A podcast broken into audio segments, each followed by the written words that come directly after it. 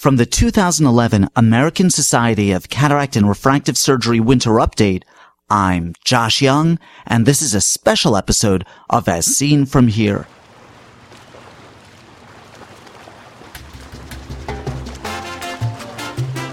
On today's podcast, January 30th at the ASCRS Winter Update, Stephen Lane and new cataract technology.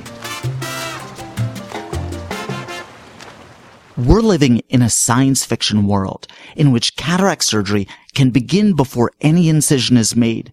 Computers give real-time refractive feedback during surgery and artificial avian lenses give more accommodative amplitude than anyone could reasonably need. I spoke with Stephen Lane, who moderated the new technology in cataract surgery session at the 2011 ASCRS Winter Update. What follows is an excerpt of that conversation. I'll present the complete interview in a later podcast. There's a huge difference between multifocal and accommodating lenses.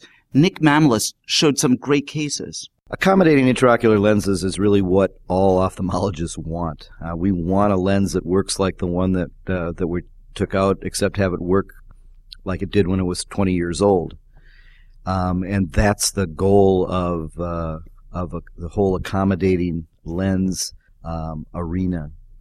The choices we have, uh, however, presently available have fairly significant limitations in terms of their ability to actually deliver the goods, to really give uninterrupted intermediate and near visual acuity.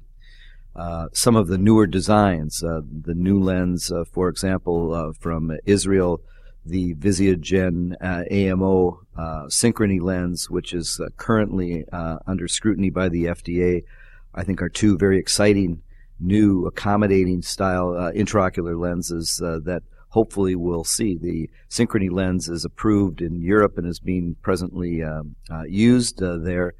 Um, it's under investigation and has finished actually the clinical investigation for the FDA phase three clinical trials and uh, the FDA uh, and the company now are working through the uh, details for um, the final application uh, for this to the FDA. So hopefully, this is a lens that we'll get a chance to see. I have uh, firsthand experience with the Visiogen. I was a clinical investigator for that particular lens. I put in roughly 20 of those lenses, and I can tell you that the patients got very good visual acuity for both distance intermediate and near, and there clearly is movement of that lens. Um, what's interesting, I think, for everyone to understand is that if you're going to have a successful accommodating intraocular lenses, one of one of two things has to happen. Either the lens has to move inside the eye, or there has to be a change in shape of the lens inside the eye to accomplish this accommodative change. And if you have a, a lens that doesn't do one of those th- two things, then it's not going to work. And interestingly, the synchrony lens is uh, being a dual optic moves inside the eye, and we have good evidence uh, by both Tracy and by UBM that the lens does indeed move and moves in the way in which it's supposed to move to accomplish the change that it that it has. Um, the NuLens changes shape, and it can change shape very dramatically. And there are clinical cases now that have been done, and this is continuing to uh, uh increase uh, that clearly show significant ranges of accommodation that uh, you know are uh, you know up to uh, eight diopters of accommodative change.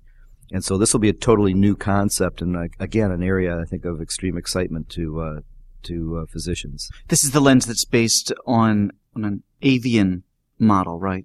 Yeah, this is based. yeah, the lens is based upon an avian model, and the the portion of the lens that changes is actually a gel-like structure, and so the gel can change its shape very, very uh, easily uh, and with significant uh, increments of accommodative uh, change.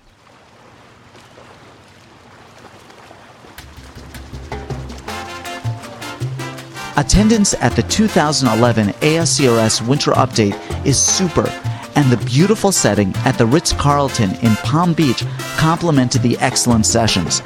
I learned pearls I'll take home to my own practice. Did you miss Winter Update this year? Registration is open for next year's meeting at Playa del Carmen, Mexico. Visit ascrs.org to register for the annual meeting March 25th through 29th in San Diego, and next year's winter update in Playa del Carmen, Mexico.